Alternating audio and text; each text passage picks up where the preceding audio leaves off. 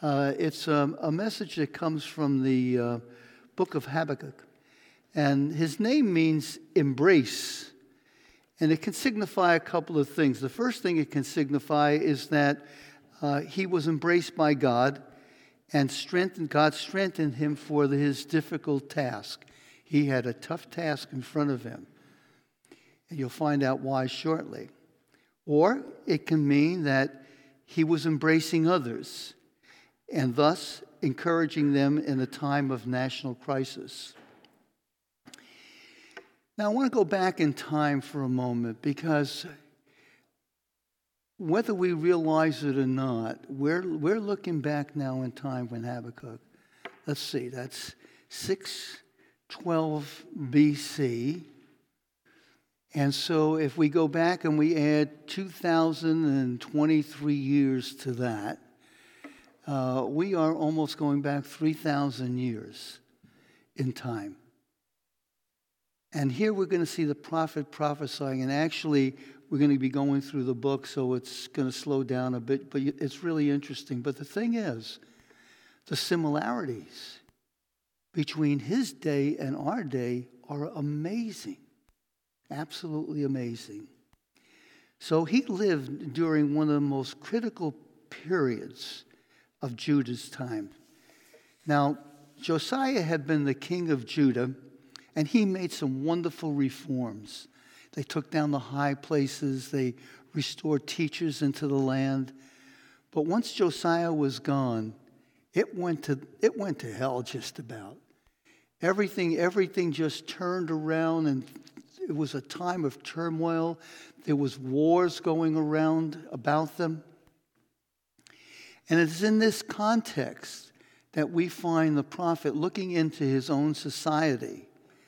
And what this is really about today is his journey through the turmoil of his age to get past that and see into the, the future and recognize that the eternal things are far greater than the natural things that we see.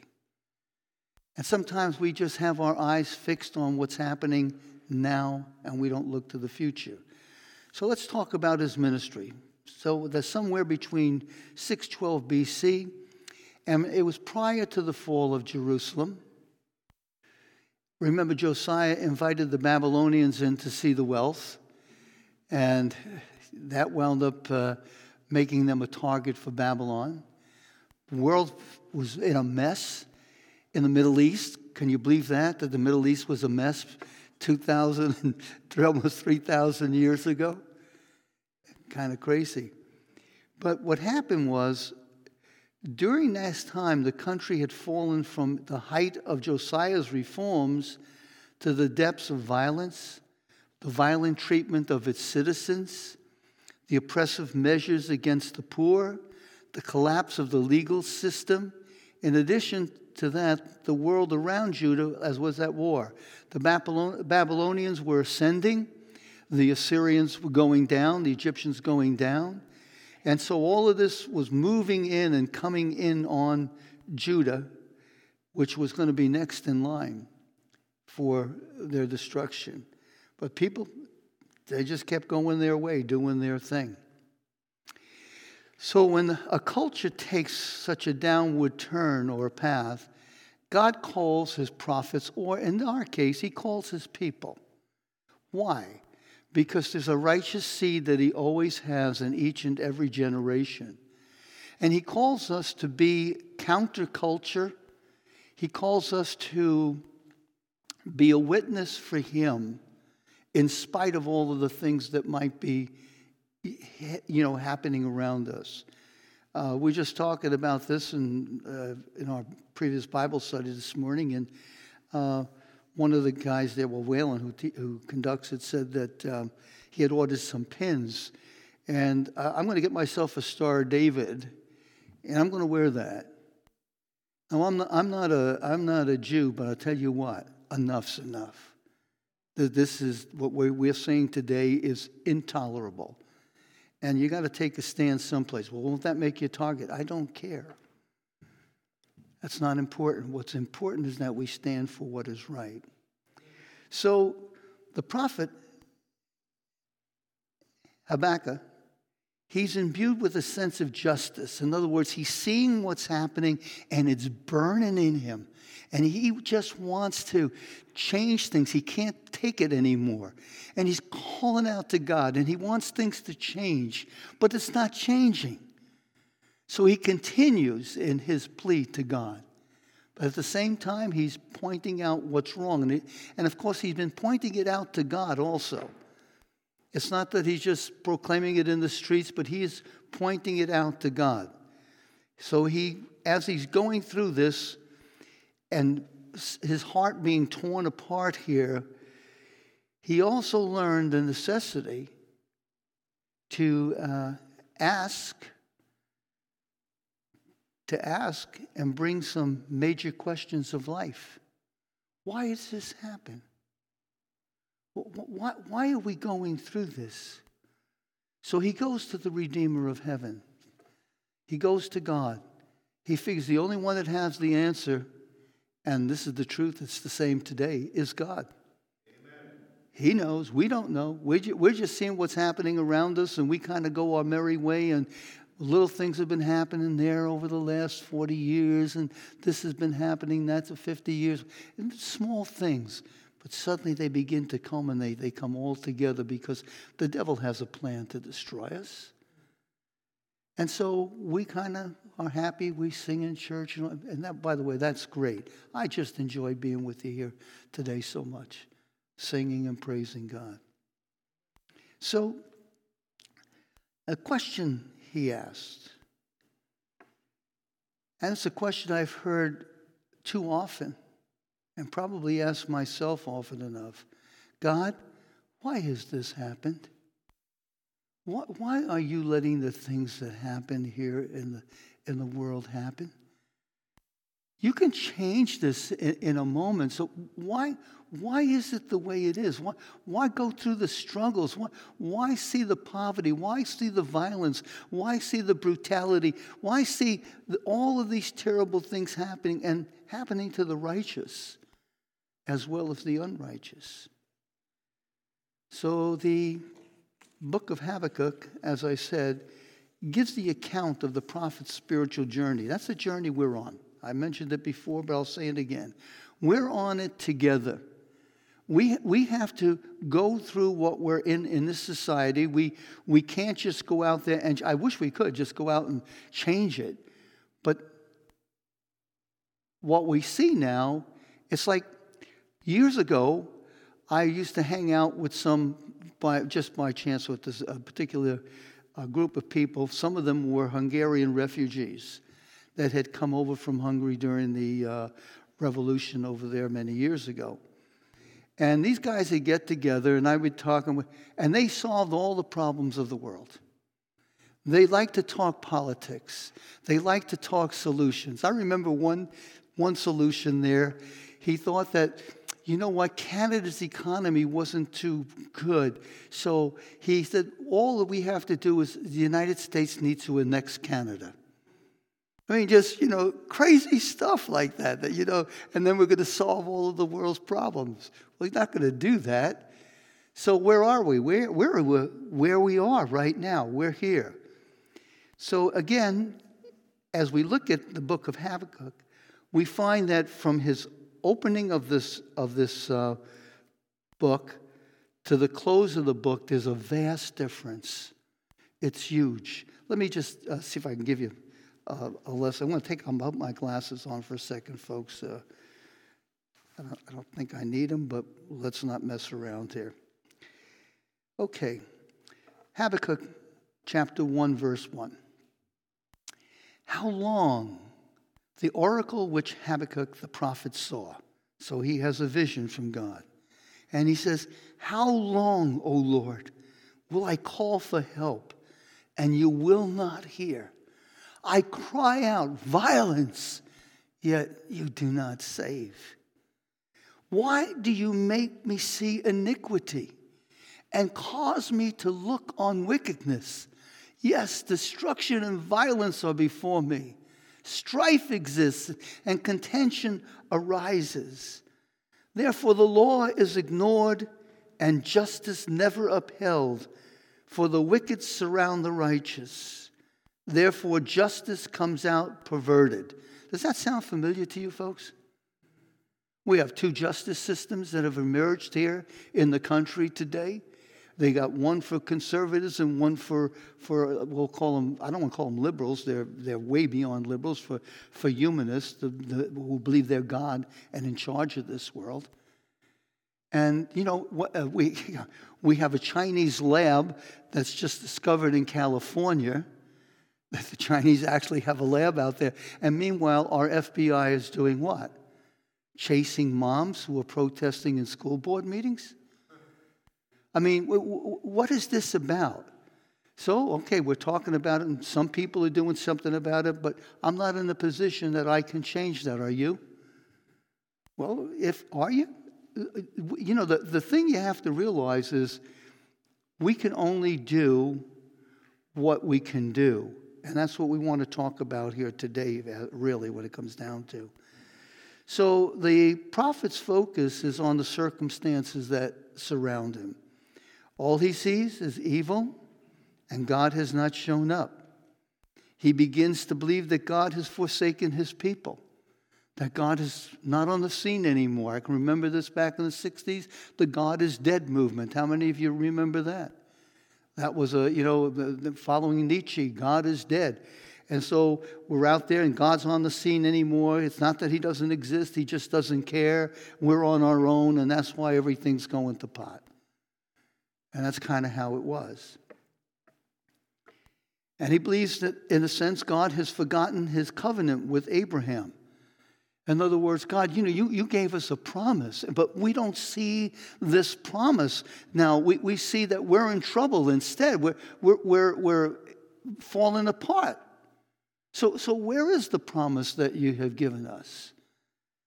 And he's making uh, his, uh, his, his plea. And the words that describe the scene are, scene are you know, this is the culture iniquity, trouble, plundering, violence strife, contention, and the law is powerless. Justice never goes forth. The wicked surround the righteousness that we have just read, and perverse judgment continues. And what he see here is men are in control. I, lo- I love that, you know.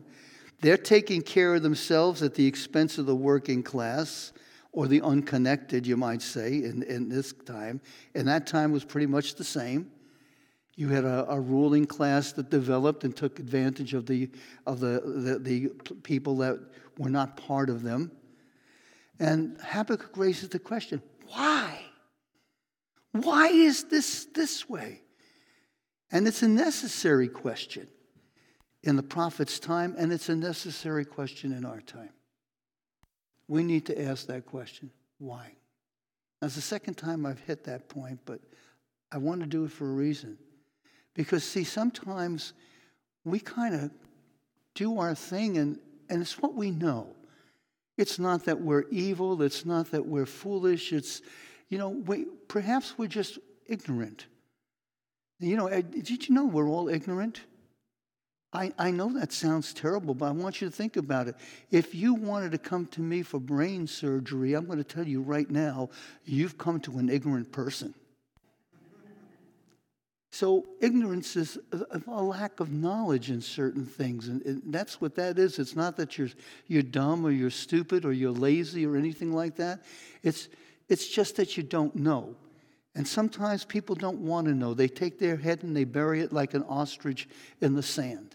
They rather not see all of this stuff there. Just come, Lord Jesus, grab me, take me away. That's it. Wouldn't that be good? Well, wouldn't it be good? I think it would be. I think it would be great. That, but you know, the, the thing is, it's not going to happen that way. Why? Because you and I are here for a purpose. We're not saved just because God loves us. He certainly does love us, and He certainly did save us, but He had a purpose for us. So let me move on here. Men are in control. So he raised that question why? What, and I asked this, what has happened to our families, to our churches, to our communities, and to our nation? How did so many things get messed so messed up? How did good become evil and evil become good? How did that happen? Where did this come from? Well, you know it comes from the devil, but how did it get here? Just think about it. I mean, we were here, weren't we? I mean, I've been here for a few years, and I want to tell you that I, I look out and I say, yeah, well, what happened? And I didn't think anything was going wrong. In fact, I, I like some of these good old days, and then I look back and I and I, I realized that somehow we got to the place that we're in, and I don't know how I got there. I got on a streetcar and I didn't know where it was going, and now I got off in almost a different world, different neighborhood. So, and when these questions are answered, they raise other questions. Seriously. Why did this happen? Then we figure out, oh, it happened for this reason and this reason and this reason. And we look at, at all of these things. And then we raise the other question what can I do to change the situation? And that's where it gets difficult. What can we do to rescue our families and those who are in our sphere of influence? That's our job. And by the way, we can only reach out into our sphere of influence and we can increase that somewhat. But that's where we have people who we can touch, who listen to us, and we have, well, we have influence with them. That's what it means, simply. Paul speaks about that, that he can only minister in his sphere of influence. So, what can we do? The big picture, friends, is overwhelming. You look at this whole thing, you got the World uh, Economic Forum, a whole bunch of unelected people doing this. You've got wars going on over in, uh, in Israel. You got the Palestinians. I mean, just start looking at this. The Russians are coming down into Ukraine. The Ukraine's pushing back. Uh, Europe is coming, getting into turmoil. The Middle East, they're moving down into the. I mean, oh my goodness. My goodness. How do I solve all of that? I can't. And that's one of the biggest first steps that we have to recognize is what we can do. We ought to recognize what we can't do because all we can do is complain about it, but we can pray. Amen. And we can pray, Thy kingdom come, Thy will be done on earth as it is in heaven. Amen. And that's what we should be doing. But now, what can we do besides pray? And again, it's overwhelming. We need to have a vision. And I want to go back into the book of, of uh, Malach, of uh, Habakkuk, because uh, we need wisdom to know what things we can control and what we can do with what we can control. You follow me? If, if we could see, if we could see the things that we can do that would make a difference, and we begin to do these things, we begin to change lives somewheres al- along the way. In other words, we may not be changing the whole world, but once we start changing little things. That grows into big things. Just remember how we got here. We didn't see how, why it was a bunch of little things that brought us to where we are now. And it can be a bunch of little things that bring us out of where we are right now. But we have to be concerned about our own families, our own community, especially our spiritual community and our, our, our physical community as well. How do we impact that? So the prophet finds his way, and in the last three verses, so from the first thing he says everything is bad, bad, bad, bad, and here's what happens in Habakkuk chapter 3, verse 17. You look at the first four verses, there's no hope. You look at these last verses, though the fig tree should not blossom, and though there be no fruit on the vines, though the yield of the olive should fail, and the fields produce no food, though the flock should be cut off from the fold, and there be no cattle in the stalls. I don't find anything really positive in that, do you? But? Watch. And he goes on to say, Yet I will exalt in the Lord. I will rejoice in the God of my salvation.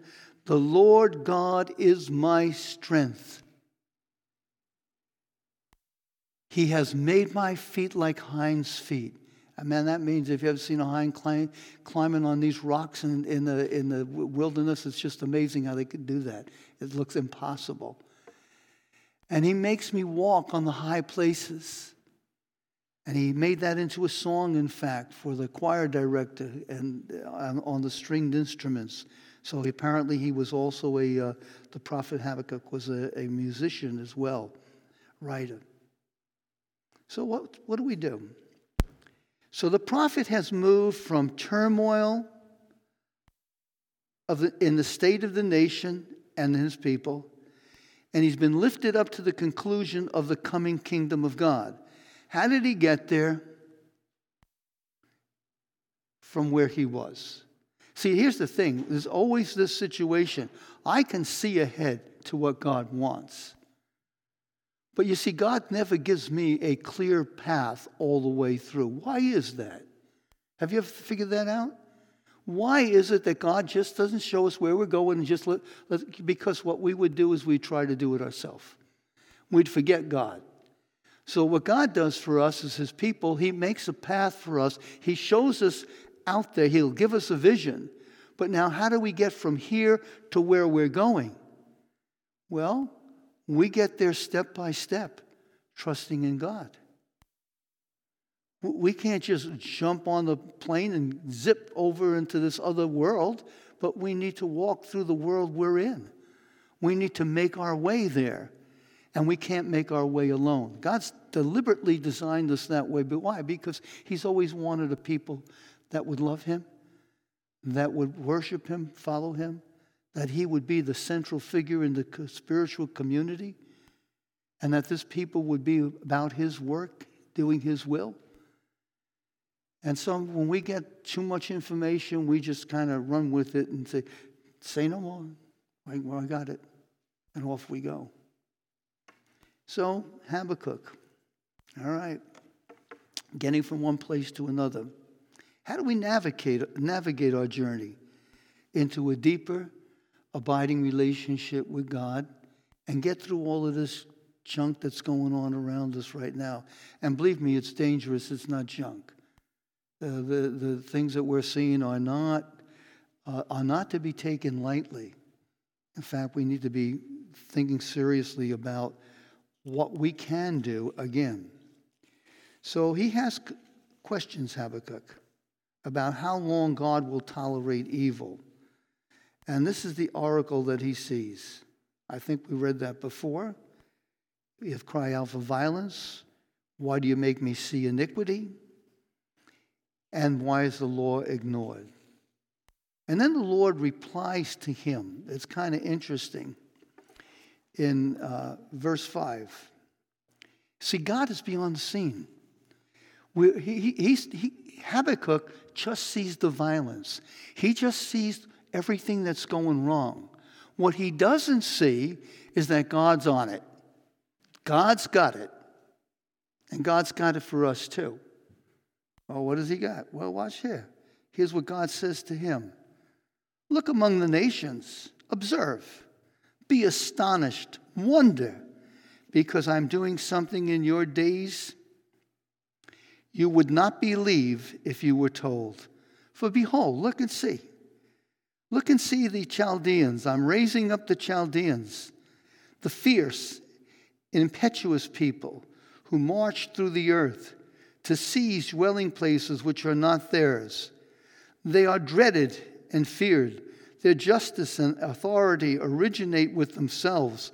In other words, they're, they're, they're, they're evil. Don't make a mistake here. But God has raised them up. Nevertheless, it's one of the hard things we have to realize sometimes. Why? Because he's going to get his people straightened out. And he goes on, their horses are swifter, swifter than leopards and keener than wolves in the evening. Their horsemen come galloping, their horsemen come from afar. They fly like eagle, an eagle swooping down to devour. All of them come for violence. They horde of, of faces moves forward. They collect captives like sand. They mock at kings, and rulers are laughing matters to them. They laugh at every fortress, and they heap up rubble to capture it. Then they will sweep through like a wind and pass, pass on. But they will be held guilty, they whose strength is their God. In other words, you say all of this is doing, these people are evil, they're coming in and they're judging, and yet God says, I see what they're doing. They're rejoicing in what they do. And they, too, I will hold judgment on. So they're not going to get away with all of this. Just understand that. Their day, their day is going to come. So then uh, Habakkuk replies again to God. He says, You, you are, and, and this is interesting because it so resembles what Abraham's conversation with God in, in Genesis about Sodom and, and how he talks about the nature of God. And he says, You, you are not are you not from everlasting? Verse 12. O Lord my God, my Holy One, we will not die. By the way, there's a promise there. We'll get to that in a moment. You, O Lord, have, a, have appointed them to judge, and you, O rock, have established them to correct. Your eyes are too pure to approve evil, and you cannot look on the wickedness with favor. Why do you look with favor on those who deal treacherously? Why are you not silent? Why are you silent when the wicked swallow up the more righteous than they? Why have you made men like the fish of the sea, like creeping things without a ruler over them? The Chaldeans bring them all up with a hook. They drag them up with their net. They gather them together in their fishing net. Therefore they rejoice and are glad. Therefore, they offer sacrifice to their nets and burn incense to their fishing net, because through these things they catch, their catch is large, and their food is plentiful. Will they therefore empty their net and continually slay the nation without sparing? So, what's his, his point? He says, You're Almighty God. You, you know all of these things. You're in control of this. You see how evil they are. And this is what they're doing. Are you going to let them do this? Are they going to wipe us all out? When is this going to stop? See, that's the other thing, too. When will it stop? Can you imagine being in, well, let's say Czechoslovakia or uh, in the time of World War II and being invaded by the Nazis? or in Russia and getting part of the, the Nazis. I used to date a, a, Russian, a Russian girl, Valerie Lagwinichek, as way back. She kind of looked like Marilyn Monroe, but that's besides the point. And her mom and her dad, they were in a battle in their house down.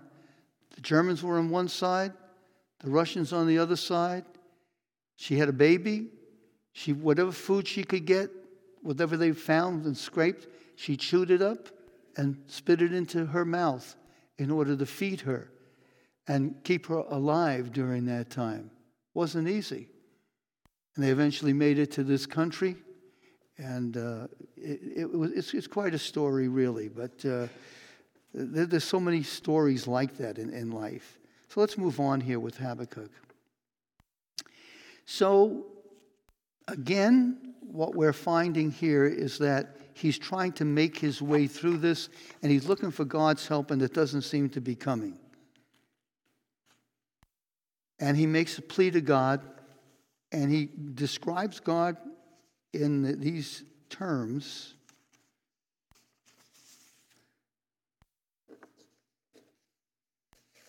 And he seeks an answer.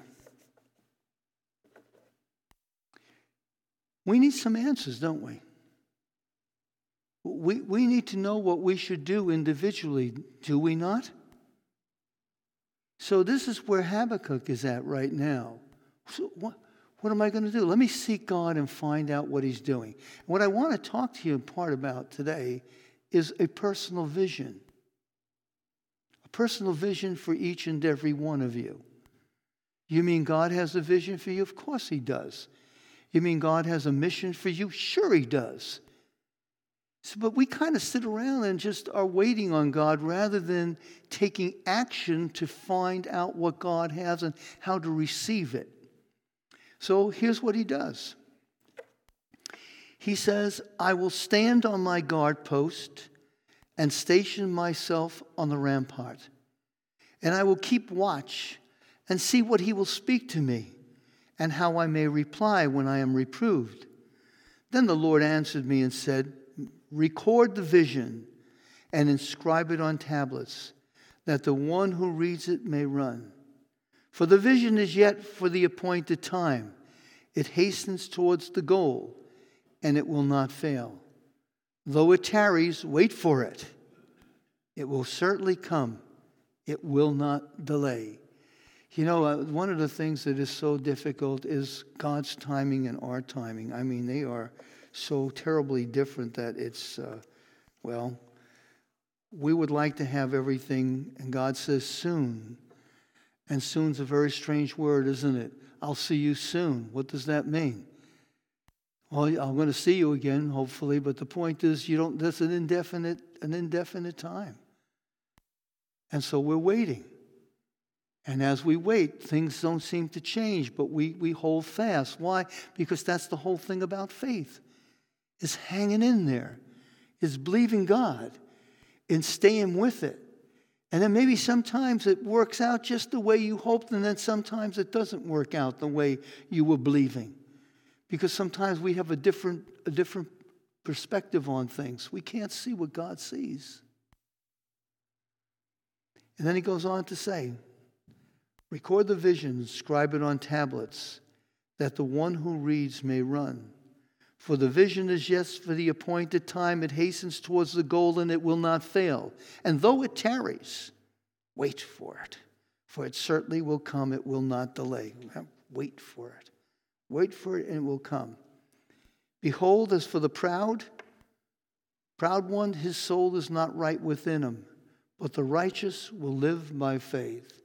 And there he gives us a key verse to understand how we go through these things step by step. It's by continually trusting in Him. The righteous shall live by faith. You just hold fast to God. Now,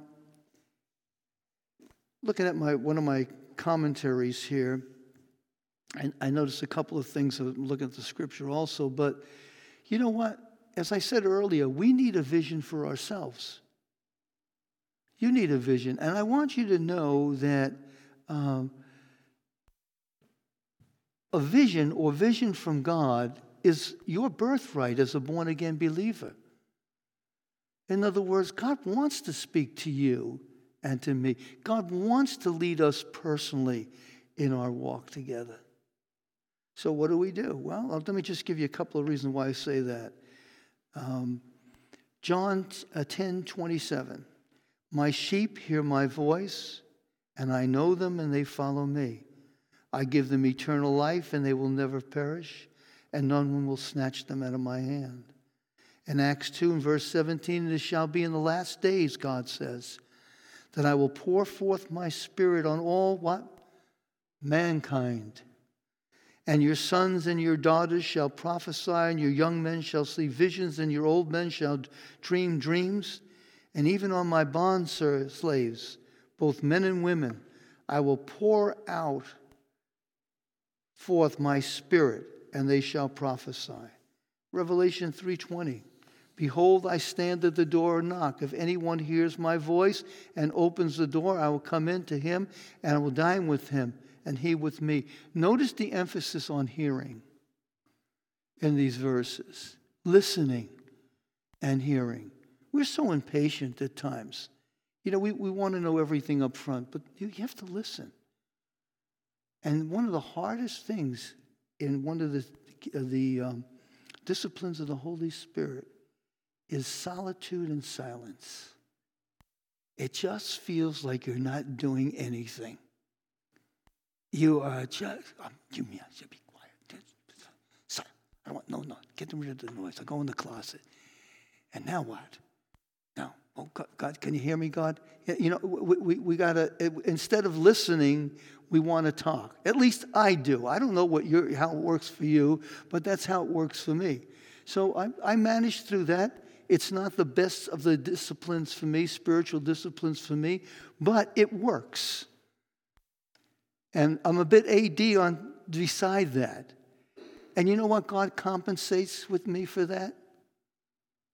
You have to wait a month. I can wait a week. And he speaks to me. Why? Because he knows me. And I know he wants to. Sp- it sounds crazy, but it, it really is. It's really interesting. I kind of laugh about it a little bit. So let's take a look at what we can do then. This is, a, this is some stuff to take home, think about. Like Habakkuk, we can take a position before God that enables us to hear his voice. First, meet with the Lord regularly. That should be what we do. Take time with him every day. Maybe in a special place of prayer, maybe just in a place at your desk, uh, wherever you work, or uh, before your computer, just turn around, sit there for a while, and just, just wait. You know, my wife says to me, you know, you, you, you, you sit around a lot doing nothing. Little does she know I'm working. I'm thinking. I'm, I'm meditating. And, but I do need some prompting at times. So meet with the Lord regularly. I will stand my watch. That's where you're standing your watch, just like Habakkuk did. Secondly, look to God to speak to you in dreams and visions. I will watch to see. Expect Him to do that. Expect to hear His voice of the Spirit inside of you. He wants to speak to you, He loves you. He always has something to say. And by the way, it's not like uh, when you're a young believer, you get online and there's a healing line and there's five, 10, 15 people, 10 people in front of you. You say, There'll be nothing left for me by the time I get to the end of the line. No, it's not like that with God. There's always plenty. He doesn't run out of things. It's, it's us who runs out of faith and limit God in our own thinking in some ways. Third, listen. Listen for the word of the Lord. He will say to me, is what uh, Habakkuk says. He will say to me. And then keep a journal. Yeah, have a pencil and paper with you and book with you of the thing God says. Write the vision. And then wait. Wait with expectations. That's what we call abiding at times. Just waiting on God with the expectation of what He will do. It's not that, okay, I said this, God, now I go my way. No, keep it before the Lord. Keep this before God. Wait for Him. Uh, know that God loves you, you, you and He wants to speak to you. Now, let me tell you this talking about vision and dreams. But once you have a vision, it all comes down to faith in God. It really does. I'll always remember that one guy who I just, he had so irritated me. Uh, we had a teaching group over in Merrimack there many years ago. And this guy came in and he was with this pastor that was totally whacked out at that point. And he would come every Tuesday night or Monday night, whatever the night was we met now. And he would say to me, Well, you say this, but so and so says that. And I would say, why don't you look at the Word of God? Take what He says and take what I say. Go into your Bible, and I'll tell you what don't believe me, don't believe Him, believe God's Word. Just, just take it that way.